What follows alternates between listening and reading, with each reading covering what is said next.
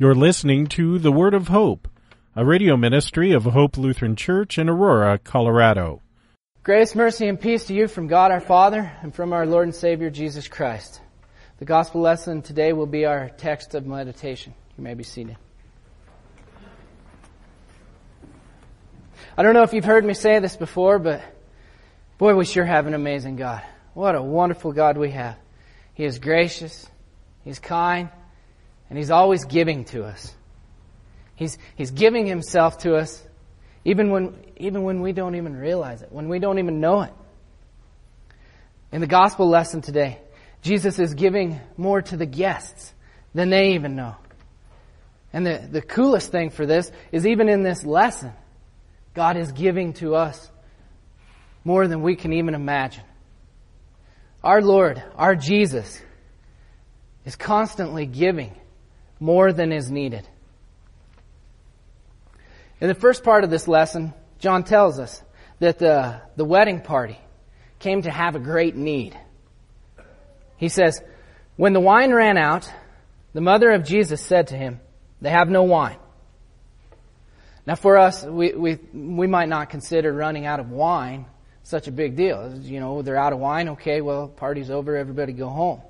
But this is different. Back then, the parties were bigger. This was a bigger deal. These celebrations were huge, and they would last for days. So for them to run out of wine, boy, that would be horrible. That would be a great embarrassment. And the fact that they're running into the problem that they might run out of wine, it implies something else. That this host, they weren't wealthy, because they didn't have the ability to just run out and go grab some more wine, which they probably would have done if they were able. Now Mary, she's somehow involved with helping host this, and she becomes aware of this situation and aware of this need, and she comes to Jesus hoping for help. Now she doesn't know exactly what he can do or what he will do, because this is going to be his first miracle. So she doesn't know what he'll do. But she comes having hope. And you can see this. You can see her hope in what she responds. In her command to the servants. When it says, his mother said to the servants, do whatever he tells you. This indicates that she had hope and faith that he would do something. At first glance, it might almost seem like Jesus was being a little bit harsh with Mary. It almost seems like Jesus might be putting his mom in her place and not keeping the fourth commandment. Well, because we know that Jesus keeps the commandments and is perfect, we can know that he wasn't being harsh. So what was Jesus doing when he responds? Woman, what does this have to do with me? My hour has not yet come. Here, Jesus is addressing Mary as her Savior. He's lovingly correcting her. He is preaching to her and his disciples who are there as well.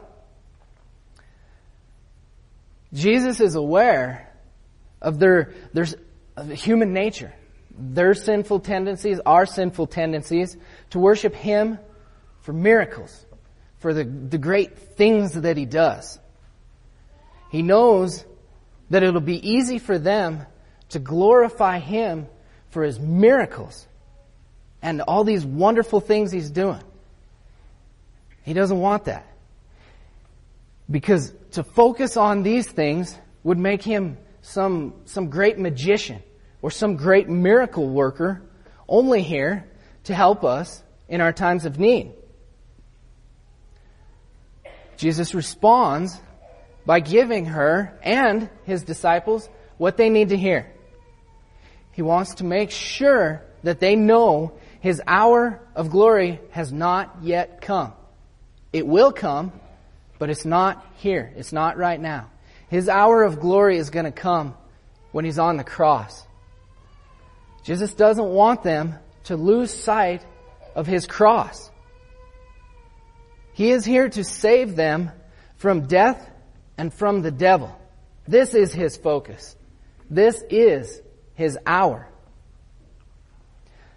The fact that they're going to run out of wine really has nothing to do with Jesus' mission or his main purpose and why he came. So he replies with a gentle reminder that this need isn't why he came. Jesus does care and does take care of our physical needs, as we see in the lesson. He does take care of it. But that's not the reason. That's not the purpose he came. Because he could have worked miracles and he could have taken care of these things without dying on the cross. He never had to come to earth to do miracles or to take care of our needs. He could do this from heaven as he's doing now. He came and had to take on flesh in order to die.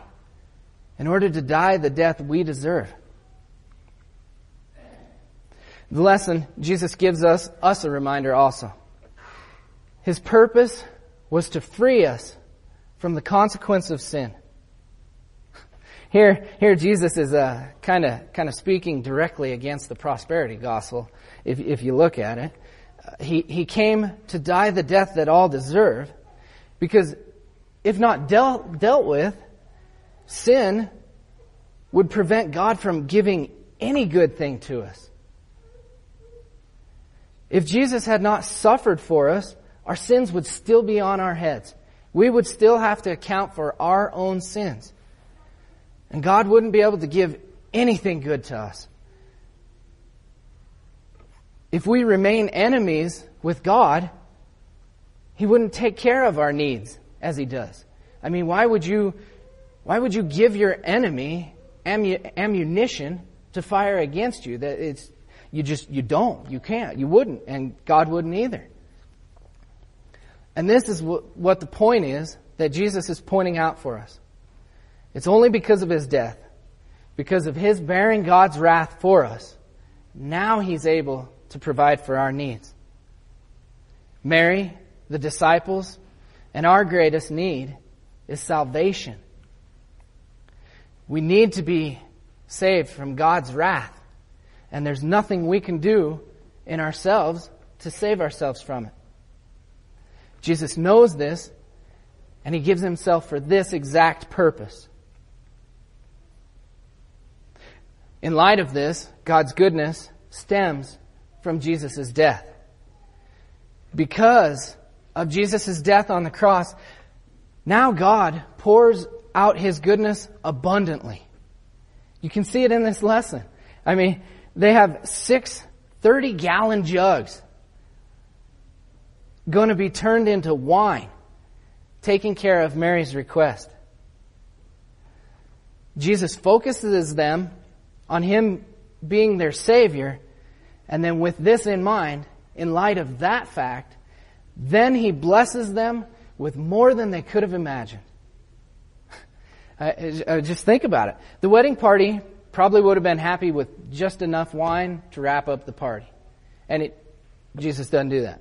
He gives them great abundance. I mean, 6 30-gallon. I mean, that'll keep the party going on for days. So Jesus gives more than they could have ever needed. And what's really amazing about this, not only does Jesus give them in abundance, but he gives them the greatest quality as well.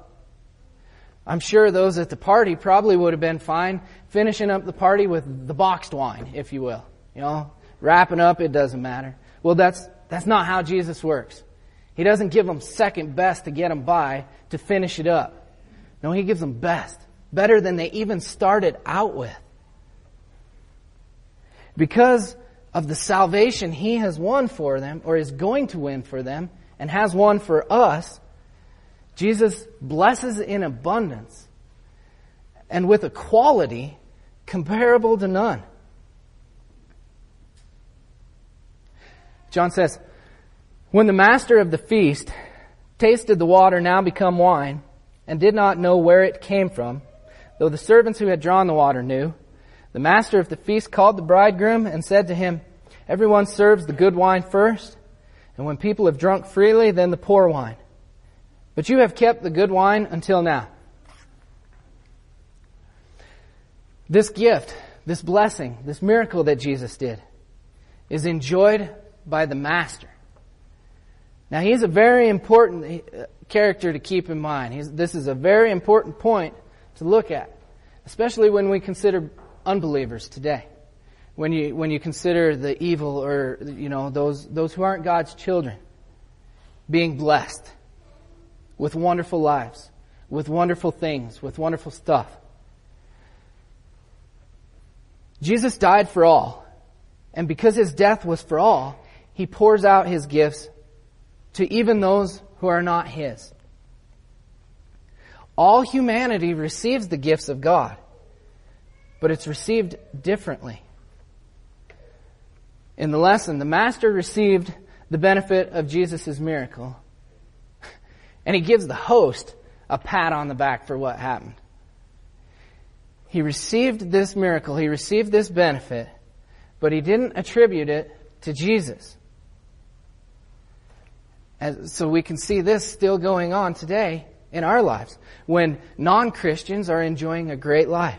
They're receiving the blessings of God, but they're not thanking him for what he's given. They'll say it was due to something in the world. Well, I worked really hard for that. Or, they'll attribute it to something in this world and not a gift from God. Now, this is where God's children get it different. They receive a special gift through these kind of things. God's children are given the gift of faith through miracles and kindness of Jesus.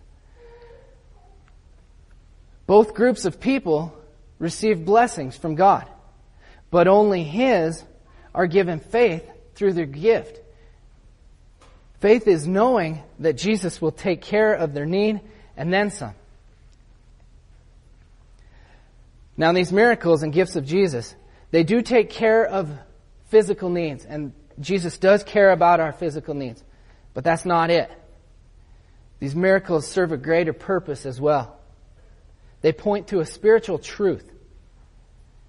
Jesus is God, and he has the authority to forgive sins. This miracle proves this. If Jesus can change water into wine, by saying so, well then, when that same voice that did that miracle says, your sins are forgiven, you can know that the second miracle is done also. You can know that they are forgiven. When he says our sins are forgiven, they are. For God's children, these things grow them in faith. Here you can really see a gift being given, the gift of faith that is just as great as a miracle. Because this special gift of faith that Jesus gives leads us to eternal life. This, the first of his signs, Jesus did at Cana in Galilee and manifested his glory, and his disciples believed in him. It's important to point out the disciples believed in Jesus before, or they wouldn't have been following him. So they had some sense of belief in what he's saying, because they're going with him, they're following him. This verse then tells us that the miracle had the great gift of increasing their faith. And this is what Jesus is doing. He's growing, he's instructing, and he's confirming faith. The same thing is happening right now. Jesus is doing that same miracle right now. Unbelievers will say that the world, that these gifts or things are done by means of the world as the Master did. But believers receive these things as a gift from God and are increased in their faith. So Jesus pours out his goodness constantly. Jesus is Lord and Creator and has every right to demand as human rulers or lords would. But that's not what he does, though. He gives himself. He doesn't spare his own well-being, but gives his life to save. Then the wine pours out even more when he credits our account with his righteousness. He didn't just take the punishment that we deserve, but he gives us credit for his faithfulness. All those things that the epistle lesson said we're supposed to do, that we can't do perfectly, as hard as we might try, Jesus did. And we get credit for that whole list of things that I read. We are credited. We are seen as though we kept every one of those perfectly. I mean, it would be great enough if he stopped there, but nope, he keeps going. The wine runs out onto the floor then, when he takes care of everything and promises to give only good to those who love him. Then the wine, after it has overflowed and is spilled out onto the floor, now it's going to run down into the hallway. It's just going crazy. He's given more than we could ever imagine when he gives us faith from the gifts that he himself gives us. So this wine, these blessings that Jesus gives, just they can't be contained. It's just being spread all over. Jesus has given to us all that could possibly be needed and more. We can be confident and trust that because God didn't spare his own Son, but gave him up to death to save us, that he will also continue to give us what we need. Because Jesus has saved us, we are given a great abundance of blessings from God. More than we can even know. Amen. The peace of God which passes all understanding, keep your hearts and minds in Christ Jesus. Amen.